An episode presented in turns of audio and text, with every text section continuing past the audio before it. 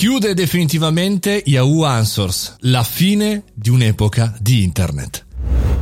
Buongiorno e bentornati al caffettino, sono Mario Moroni e devo dire la verità, oggi sono un po' emozionato perché chiude un servizio datato 2005 che non ho visto nascere, l'ho proprio visto costruirsi mattoncino per mattoncino. Ok, ok, ok, ok, ok, si vede subito la mia età questa dichiarazione. Vi ricordo il mio primo sito internet l'ho pubblicato nel 1998 ed era il mio sito Mario Web che oggi c'è ancora, o meglio mariomoroni.it e nel 99 la mia prima startup OK Music che non c'è più per fortuna vostra, ma il dominio c'è sempre, c'è tutto, c'è tutto.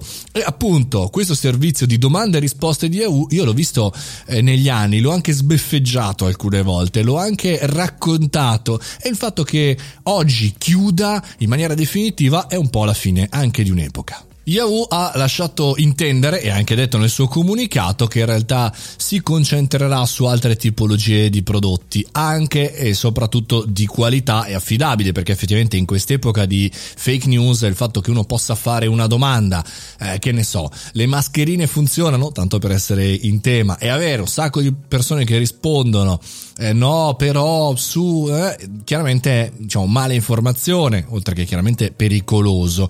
E quindi chiaramente all'epoca poteva funzionare perché all'epoca, appunto, inizio anni 2000, eh, i forum la facevano per la maggiore e appunto questo servizio EU era effettivamente una sorta di forum allargato e un po' da una certa parte chiaramente gli utenti sono così tanti che si fa fatica chiaramente a non controllarlo se non in automatico. Entro il 30 giugno gli utenti potranno chiedere di scaricare tutti i propri contenuti, per cui avete ancora un po' di tempo, cari amici anziani del digitale come me, e insomma si potranno scaricare tutti i contenuti prodotti, altrimenti verranno chiaramente anche in questo caso cancellati.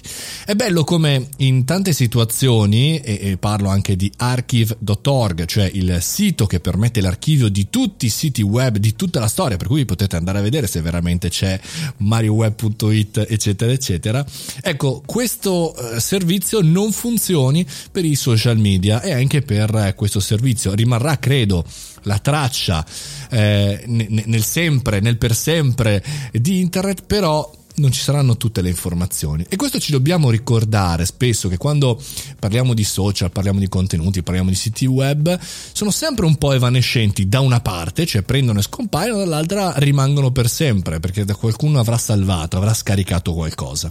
Quindi per noi anche qui la fine di un'epoca diventa l'inizio chiaramente di un'altra epoca epoche che continuano nel mondo dei social, che continuano nel mondo di internet sempre più verso una dinamica evanescente, ma anche fluida da un certo punto di vista, anche legata a dei contenuti che passano da una parte all'altra. Effettivamente era un po' retro avere un forum per Yahoo. Chissà se torneremo indietro, come è accaduto in alcuni casi. Nel frattempo scaricate se insomma siete dei vecchi digitali come me e divertitevi, oppure andatevelo a vedere, chissà che cos'è.